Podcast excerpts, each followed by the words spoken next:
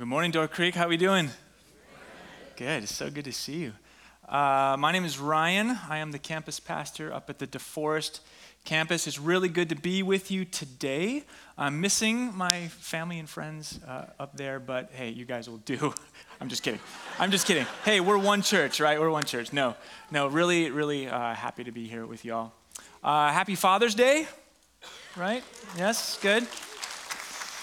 Uh, yeah, uh, at the first service, I saw a guy like, Like, what does that even mean, Father's Day? Like, I contributed almost nothing to the conception and caring of my children. But, uh, hey, you have a day, so enjoy it. I, I have it on good authority that, um, well, I actually have it in writing this, as of this morning from my six-year-old son, August, that I'm the world's best dad. So, sorry, guys. Honestly, I didn't even know I was in the running. Uh, and now I have the terrible job to call my dad today and let him know the bad news that he's been dethroned. So God's been doing some really cool stuff uh, th- in and through Door Creek Church. Can I show you some of the stuff he's been doing uh, up at DeForest? So last Sunday, we got to baptize a number of folks who have said yes to Jesus and yes to his mission. It was just an awesome day of celebrating Uh, God's growing family, right? And people saying yes and getting baptized is really, really cool. Uh, and one of the things, so this girl right here, her name is her name is Violet. Uh, she's twelve years old. And one of the things we asked everyone to do was to like read a faith statement that they wrote, which was basically like, here's why I'm getting baptized. Here's what Jesus means to me. And usually it's a few sentences. It's really short, but she wrote like a dissertation. It was so long, but so awesome, and really cool to see what God had been doing in her and everyone else there. So uh, we covet your prayers up in DeForest, and you know we pray for you and love you as well. So we're in this series, uh, a teaching series for the next several weeks called Tales of the Kingdom. And during this series, what we're doing is we're looking at these different parables, these little stories, Uh, earthly stories with a heavenly meaning that tell us about this mysterious and multifaceted thing that we call the kingdom of God.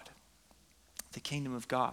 And you can't read through one of the gospels without being hit with the kingdom of God. In fact, it is the primary theme of Jesus' life and his teaching. And we won't Get this, we won't get Jesus if we don't get what he's teaching us about the kingdom. So we're looking at these parables. Today we're going to be uh, looking at uh, the parable of the weeds in the field from Matthew chapter thirteen. So if you want to turn your Bible on or flip there, um, you totally can. Last week, John Anderson uh, did a really good job of setting us up with this kind of big picture view of what the kingdom of God is. And here's how he defined it, and I like this. It's God's people living under God's rule. It's God's people living under God's rule. But but there's a there's a weirdness. There's a weirdness here, and maybe you've picked up on this. Uh, it's that sometimes it doesn't feel like God's in charge.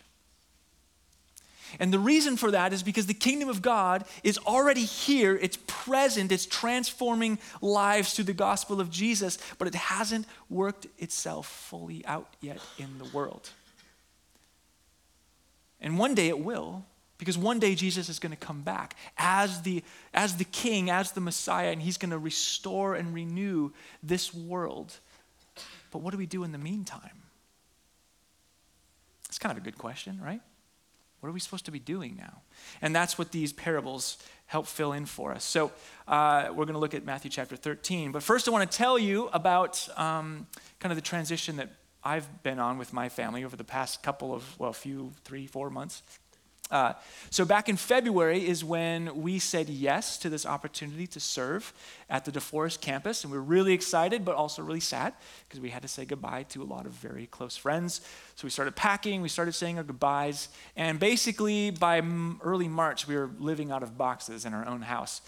And uh, March twenty-fifth, we started a four-day drive across Uh, Nevada, Utah, Wyoming, Nebraska, which was like half the trip, uh, or at least felt that way, Iowa, and then Wisconsin, and, and we landed in Sun Prairie in the basement apartment of some friends there with basically just the suitcases we had in the car. Uh, so did you guys know everyone's trying to move here? You know that? So it's really hard to buy a house, and it's really hard to find a dry place to store your stuff. Uh, but by God's grace, uh, through actually a connection at, at Door Creek uh, in, in DeForest, we found a place to put our stuff because the truck came, and we put it in the garage while we searched for a house. And that was an experience. Uh, but I won't bring you through all that. Meanwhile, uh, I started at Door Creek up in DeForest on Easter Sunday, April first, April Fool's Day. Joke's on you, Door Creek. And they're still figuring that out. Um, and we, we've been making lots of new friends. We celebrated a couple birthdays in our family, an anniversary. Uh, we broke ground on the new DeForest campus. We, um, we got a house, our first house ever in DeForest, which is exactly what we were praying for. And last Monday, so this is really fresh, we closed on the house. We got the keys, and with the help of a whole bunch of incredible people, uh, Door Creekers up in DeForest, we moved in. And by eleven o'clock that night, we were still putting the beds together, and some of our new friends uh, were literally waiting with the sheets of our, our kids' beds in their hands. We put the beds together, and they put the sheets on, so our kids had a place to sleep that felt like home in a new home. Uh, and then everyone left, and it's super late, and Bree and I are exhausted, and we, we found some chairs, and we put them out on our porch, and we sat down there, and we were just like, ah, oh, we're home. We're home, right? Have you ever felt that?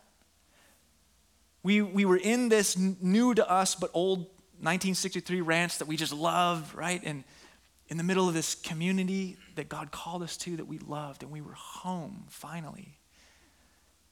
It's this great feeling. And we went to bed, and then the next morning, I woke up, and I encountered this. And this. I was like, wait a second. I thought we were home. This doesn't feel like home. This feels like chaos, right?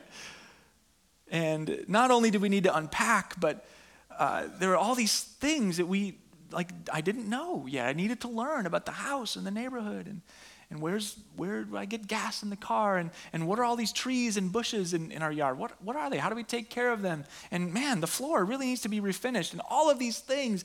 We were home, but it didn't feel like home yet. And when you're people of the kingdom, people of the kingdom live in this tension where we're home, but it doesn't feel like home yet. Why not? Because the kingdom of God is a present reality that hasn't worked itself out yet. So when you identify with Jesus and you make that decision, you become at that moment a resident alien, right where you are. And that's the, that's the tension that we all live in when we become followers of Jesus. And that's what this parable of the weeds in the field is all about. So let's look at Matthew chapter thirteen, starting in verse twenty-four. Jesus told them another parable. The kingdom of heaven is a man who sowed is like a man who sowed good seed in his field. But while everyone was sleeping, his enemy came and sowed weeds among the wheat and went away. When the wheat sprouted and formed heads, then the weeds appeared also. The owner's servants came to him and said, "Sir, didn't you sow good seed in your field? Where then did the weeds come from?" "An enemy did this," he replied. The servants asked him, "Do you want us to go and pull them up?" "No," he answered, "because while you are pulling the weeds, you may uproot the wheat with them. Let both grow together until the harvest. At that time, I will tell the harvesters, first collect the weeds and tie them into bundles to be burned. Then gather the wheat and bring it into my barn." Okay? So uh, the, one of the main reasons I chose this parable is because parables are hard to understand, uh, but Jesus gives us an explanation here. So sorry, all you other preachers who have to preach on other stuff. I chose this one. Uh, so let's look at, at Jesus' explanation of the parable that starts in verse thirty-six. "Then he left the crowd and went into the house. His disciples came to him and said, 'Explain to us the parables, the parable of the weeds in the field.' He answered, 'The one who sowed the good seed is the Son of Man. The field is the world, and the good seed stands for the people of the kingdom. The weeds are the people of the evil one, and the enemy who sows them is the devil.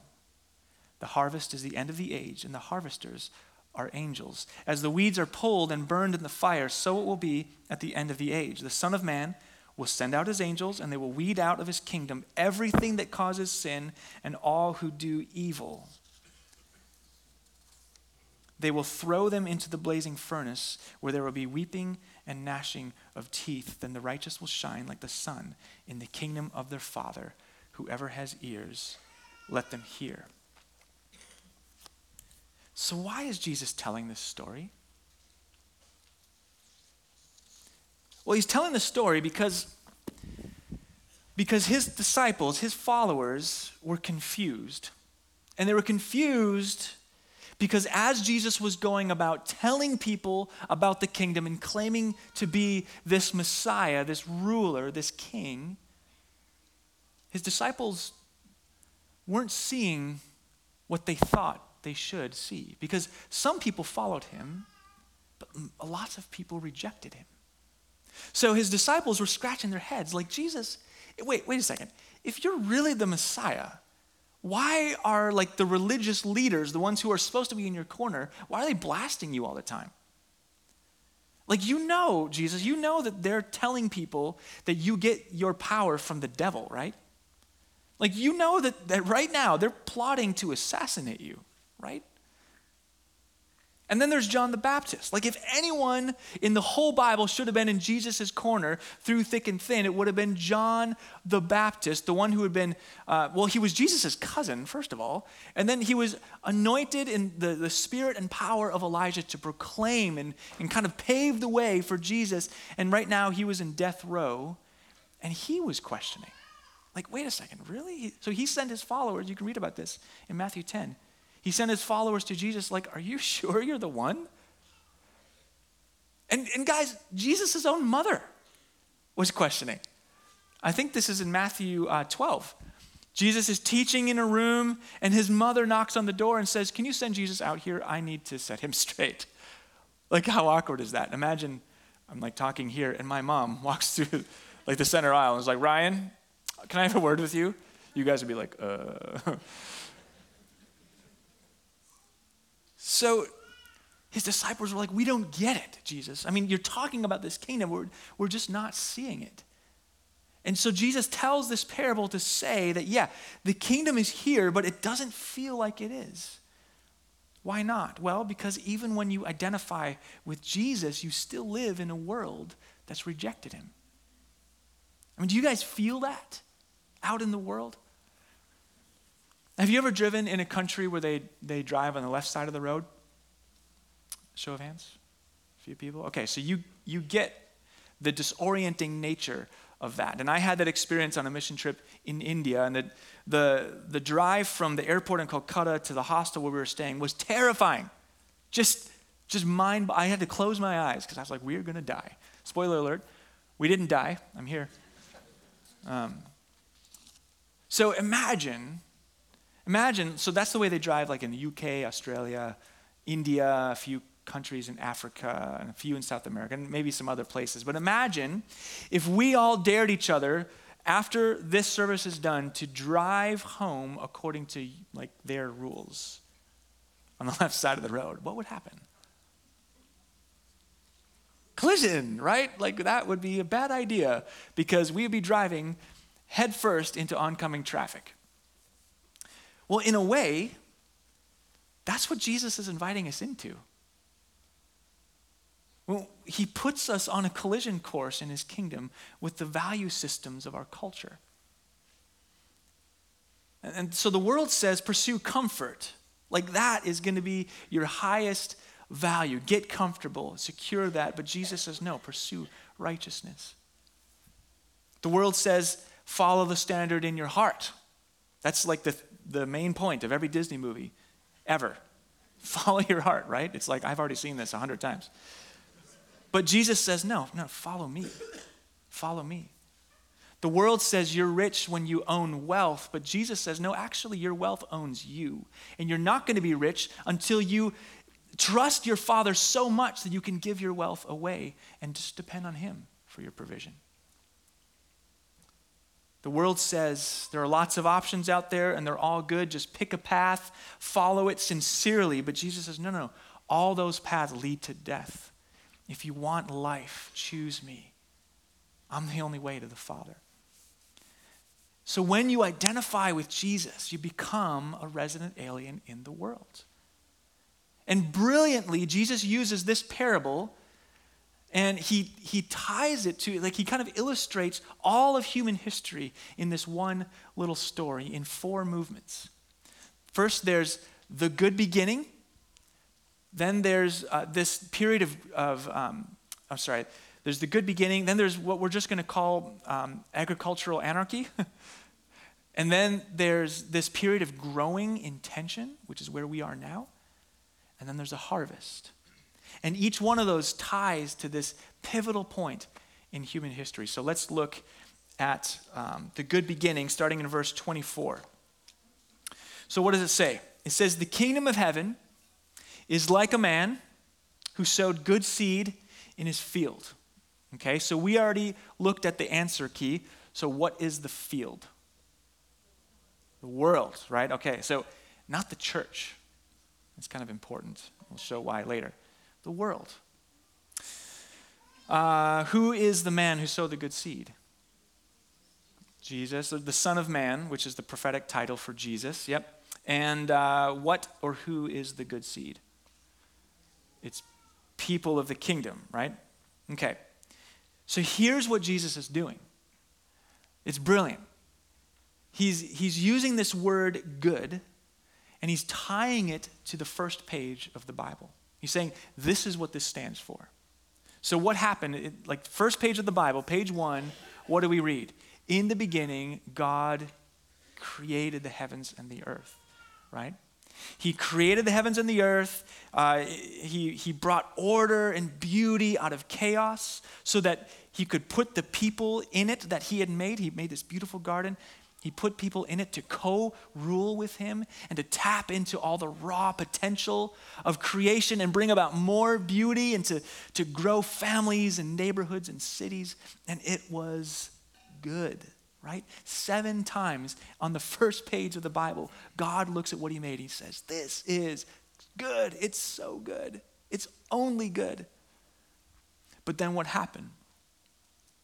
Well, that didn't last super long because by page three, uh, an enemy enters the scene, a deceiver, an agent of chaos in the form of a serpent. And what does he do? He, he twists God's words and he tries to get the humans to believe a lie about God, that God's holding out on them. That God has defined what is good up until now, but he said, if you want to be like God, what you need to do is take the fruit of this tree that he's forbidden, and you need to define what's good and evil for yourselves. That's what was happening there. And Jesus, Jesus touches on that in the parable. He says in verse twenty-five, and this is the agricultural anarchy part, he says, but while everyone was sleeping, his enemy came and sowed weeds among the wheat and went away. When the wheat sprouted and formed heads, then the weeds also appeared. And the owner's servants came to him and said, sir, didn't you sow good seed in your field? Where then did the weeds come from? It's weird that there's weeds in the field, right? Why is there evil in God's good kingdom? That's a really good question that we're not going to answer here. Maybe another time. Jesus gives a very short answer. He says that an enemy did this. An enemy did this. So uh, really fascinating. The Greek word for weed here is this word zizanion. And it's this weed that grows in weed fields, in, I'm sorry, in uh, wheat f- fields in that part of the world. And the thing about zizanion is that it's almost indistinguishable from wheat while it's growing.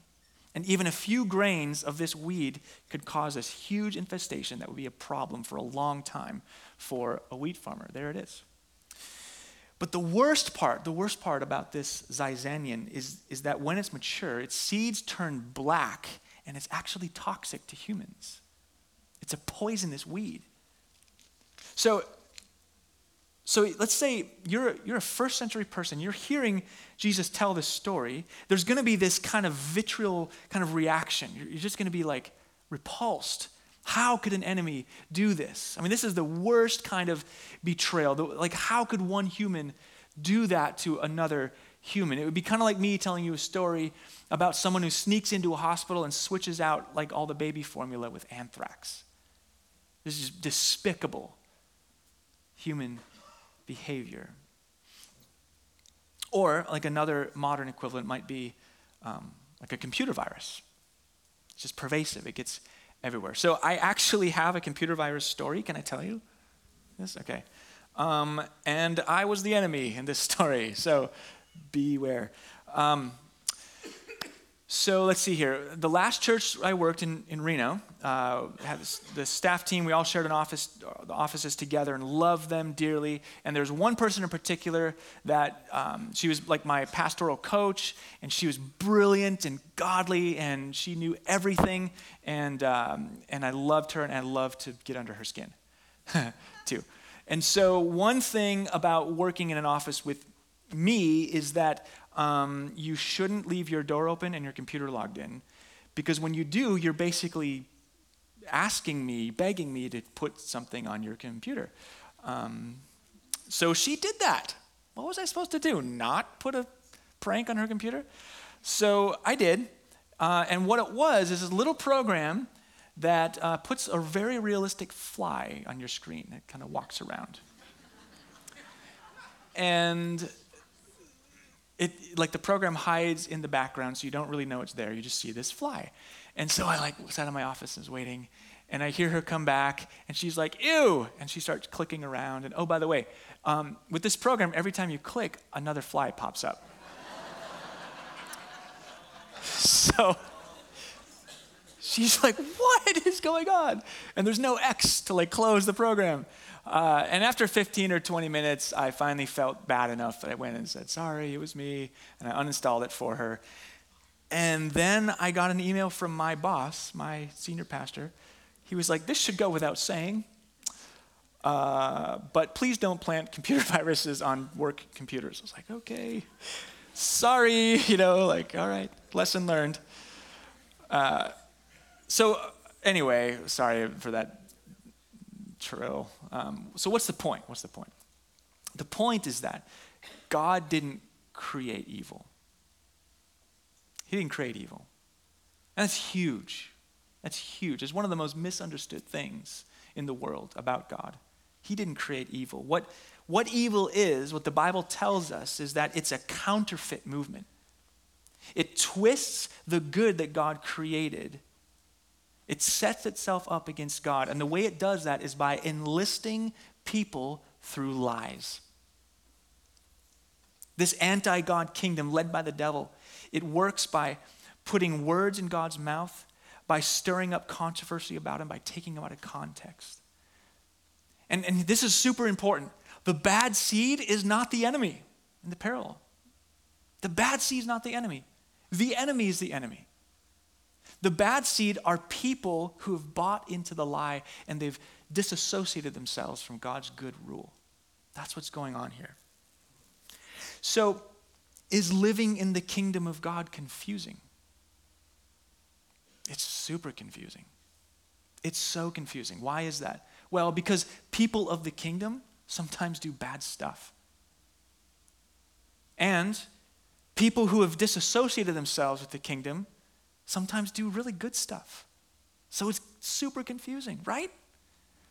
Uh, in two thousand five, my wife and I got married, and and uh, there were two pastors who officiated our wedding. There, there was um, one was my father-in-law, a godly rock of a man who'd been serving in the church for a quarter of a century at that point, and the other was a good friend of ours, a kind of a mentor pastor who had poured himself into us, and and we we.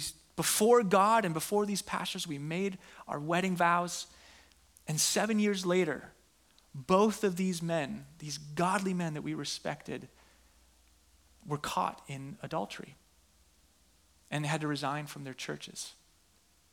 Sometimes godly people do bad stuff, so it's confusing.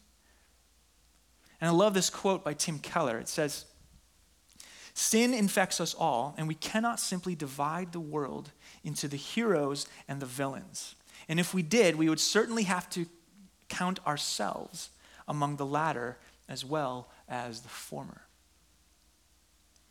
There are a lot of weeds out there that live their whole lives thinking they're wheat. They look like wheat, they act like wheat, but the difference comes when the wheat matures and bears grain and the weeds mature and its seeds are toxic. So now what? I mean, this is a big problem for people of the kingdom. And and I, I think that the next movement in this parable really shows us what we are to do as people in the kingdom. So it, I, I just call this movement growing with tension. Growing with tension. So the servants asked him, this is verse twenty-eight, do you want us to go and pull them up? Do you want us to go and pull up the weeds? I mean, that's a great question, right? Let's just get rid of the problem. But the answer of, of uh, the sower, the landowner, is, is really surprising. He says, no, don't do it. Because while you're pulling up the weeds, you may uproot the wheat with them. So why doesn't, why doesn't the landowner want the weeds pulled? For the sake of the wheat, right? To protect the wheat and give the wheat time to grow and bear fruit, because that's what God's after. God's after people who grow and mature and bear fruit. That's what that's the wheat's only job in this story. So what's Jesus doing here? Well, I think he's he's rejecting two great pitfalls that his followers have tripped over again and again for thousands of years. One of the pitfalls is the pitfall of using force and coercion to bring about his kingdom. So think crusades. Big mistake. And the other pitfall is withdrawing from the world. So first, he's rejecting violence and coercion is bring, bringing about his kingdom. I mean, so how do human movements normally gain traction in the world? Well, there's usually some sort of uprising, right? There's a there's a movement, and now it's on Twitter. It, you can use Twitter, and you give your movement a name and a hashtag. And there's protests, and sometimes there's violence. And Jesus says, no, my kingdom is not going to be brought about that way. He rejects this approach. And we see this later on when um, when Peter uh, is with Jesus and this mob comes to arrest Jesus. And what does Peter do? He takes out his sword and he cuts off the ear of the servant of one of the priests. So you, you know that story? You know what I'm talking about? So he cuts off the ear, and Jesus responds by first healing the guy's ear and then rebuking Peter. So he's not rebuking the guy who's trying to illegally arrest him. He's rebuking Peter for thinking that his kingdom is going to be defended and brought about by violence. In verse thirty, the landowner says, let both grow together until the harvest. And I think this is one of those instances where the English translation just kind of falls short and doesn't let us feel the real impact of what is, what is happening here. So the word let is this Greek word aphiemi, aphiemi. Which means to permit without opposing or prohibiting. It's, it's not like this passive, just kind of let it be what it is. It's, it's this active, like covering over this, this shortcoming.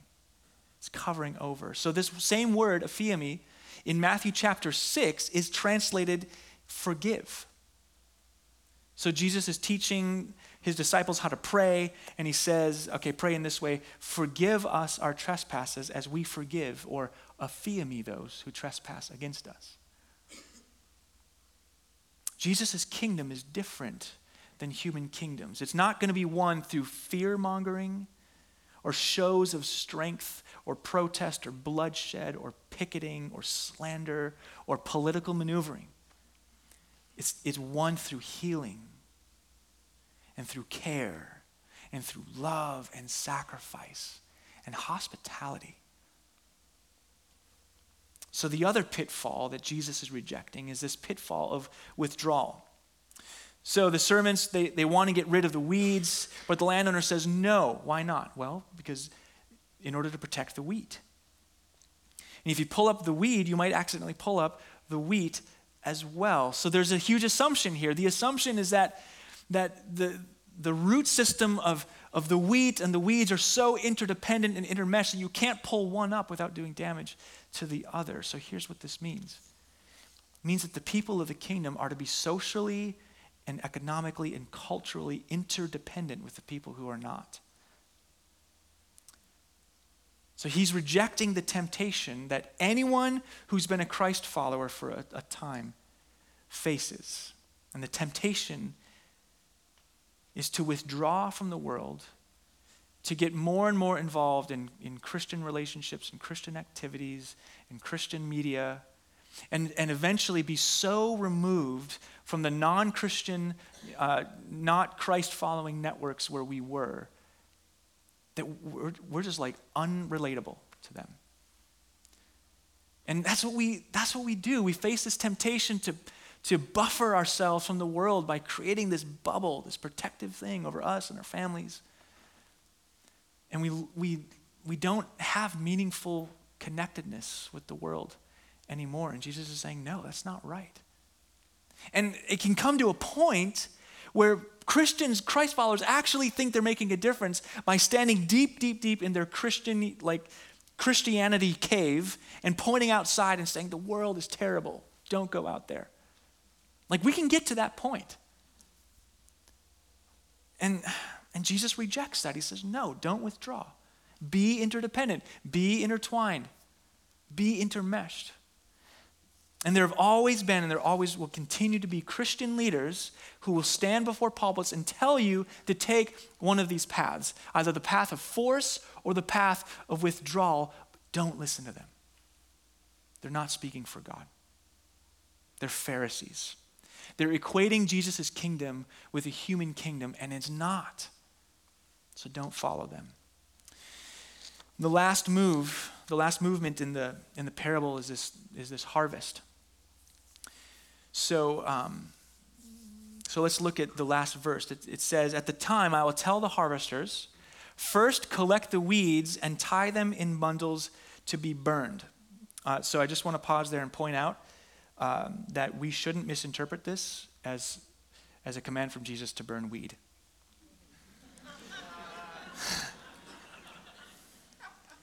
You took some of you a little while, but you got it. All right. Um, I I probably shouldn't have said that. So normally, uh, normally my wife asks me, like on Saturday, do you want to run your jokes by me before? Uh, that didn't happen yesterday, so sorry about that. Anyway, okay. So first collect the weeds and tie them in bundles to be burned. I'm definitely going to hear about that later. Then gather the wheat and bring it into my barn. So what is this? Well, the end comes when the wheat's done its job. And what's the wheat's job? The wheat's job is to grow and bear fruit. That's it. It's very simple. And once that happens, there's going to be the separation that takes place. So a harvest, a harvest is coming. And guys, we're not the ones to judge. God is the judge through his appointed agents. And he alone can tell the true believers from the counterfeits. And this is great news, because what this means is we don't have the burden of deciding who our enemies are. That's God's job. Jesus gives us one rule about enemies. And what's the rule? Love them. Love your enemies. Pray for those who persecute you. It's really hard to do, but really easy to understand. And there's also good news, because what this means is that vindication is coming.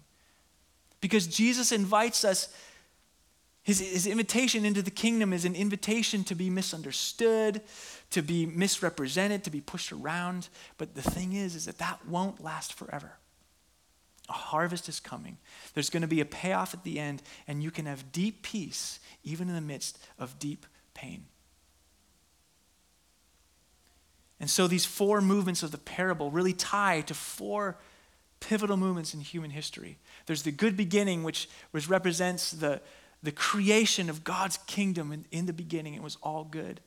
And then there's the agricultural anarchy, which, uh, which d- illustrates the fall of man and the, and the rejection of God's kingdom by listening to the lies of the enemy, and the, the rising up of this, this anti-God kingdom, this counterfeit kingdom. And then there's this period of growing with tension, which is exactly where we are now. God's called us to grow and bear fruit, but there's tension. And then the end is coming, the harvest, which is when Jesus comes back and he, he renews his creation. So what do we do with where we are right now? And that, this is what we're going to end with. Uh, if you want to do a little bit of further reading in Scripture, I would highly recommend just uh, reading Genesis, um, Genesis, Jeremiah chapter twenty-nine. Uh, so in Jeremiah twenty-nine, God writes a letter through the prophet Jeremiah to his exiles in Babylon. So they're literally resident aliens, and God gives them these beautiful instructions for how to carry themselves. We're not going to read that right now just for uh, the sake of time, but I do want to just give us a few uh, pointers that we can walk out of here with as we, as we try to follow Jesus in being resident aliens. So resident alien, two words, we're going to look at them individually. We're going to start with alien. So what does it mean to be an alien, a foreigner in this world? Uh, well, it means don't take on the values of the culture around you. Don't take on the values of the culture around you. So this is going to get under people's skin, but I think more than that, it's going to make you surprisingly refreshing and magnetic. So here's how this works. Um, you're at work, let's say, and, and your workmates are stressed out, anxious, negative. Well, what would it look like for you to, to respectfully resist that and instead bring peace? What would that look like? That would be refreshing. Uh, what would it look like? I don't know what your family gatherings are like, but let's say that there's negativity. Let's say people in your family gain power over one another by calling out their weaknesses and their mistakes in front of everybody else. So what if you reverse that? What if at your next family gathering, you said, you know what I love about you? And you call out things that God has put in them that they don't even know God's put in them. How would that transform your family? The world around us says, you know, follow your heart. You are what you feel. But what if you said, no, no, no, I'm more than that. I'm not going to be defined by my sexual impulses and preferences. I'm going to, I'm more than the sum total of my lust. I'm made in God's image and, and he loves me and he defines me. Like, what if we did that? Respectfully resist.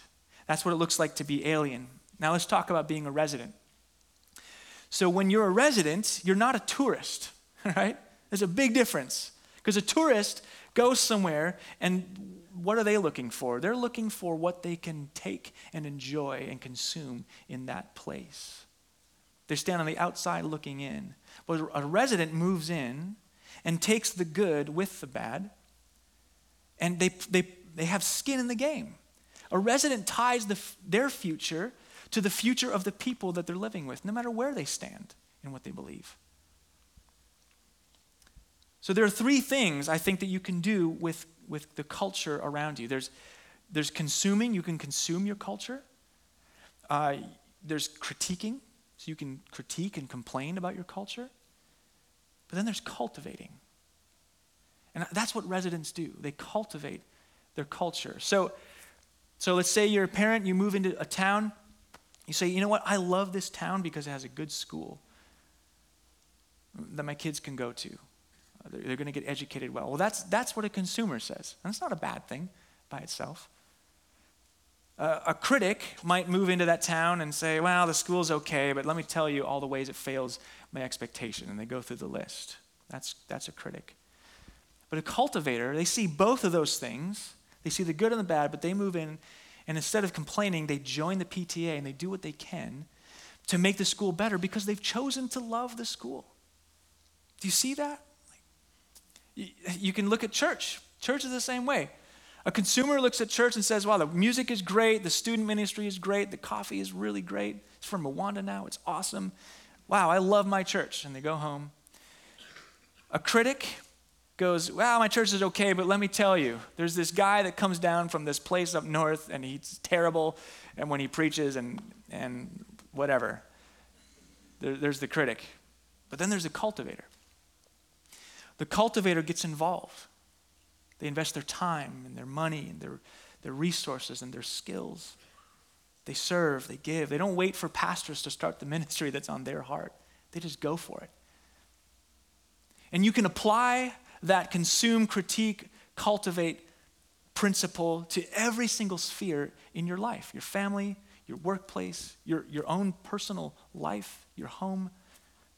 I mean, listen, if the grass is greener on the other side, it's time to water your own lawn. I didn't make that up. I wish I did. It's, it's smart. And, and this is what Jesus did. He came and took up residence with us. I mean, if anyone is foreign to the brokenness and the wickedness and the evil and the way people treat one another, it's Jesus. But he didn't stay a foreigner and an alien. He took up residence with us. He made this his home. And not only did he make it his home, but he went into the deepest, darkest spaces of our brokenness. And he lifted up our faces and he said, "Follow me. I love you. I have a dream in my heart for you, and it's not this. It's better." And then, and then he faced the very punishment that faces his enemies. He was tied up and burned like a weed for the sake of his enemies. And he invites us to follow him. So let's respond to him. Let's pray. Jesus, your kingdom is good. It's so good. But Lord, we know it's confusing. We need your help, Lord. We need your spirit to guide us, to empower us, uh, to give us hope where there are situations that feel hopeless. Lord, would you teach us to take up residence and make home places that sometimes don't feel like home? Pray that, that the hope of the restoration of your kingdom would sustain us. Help us to be faithful followers. We pray this in Jesus' name. Amen.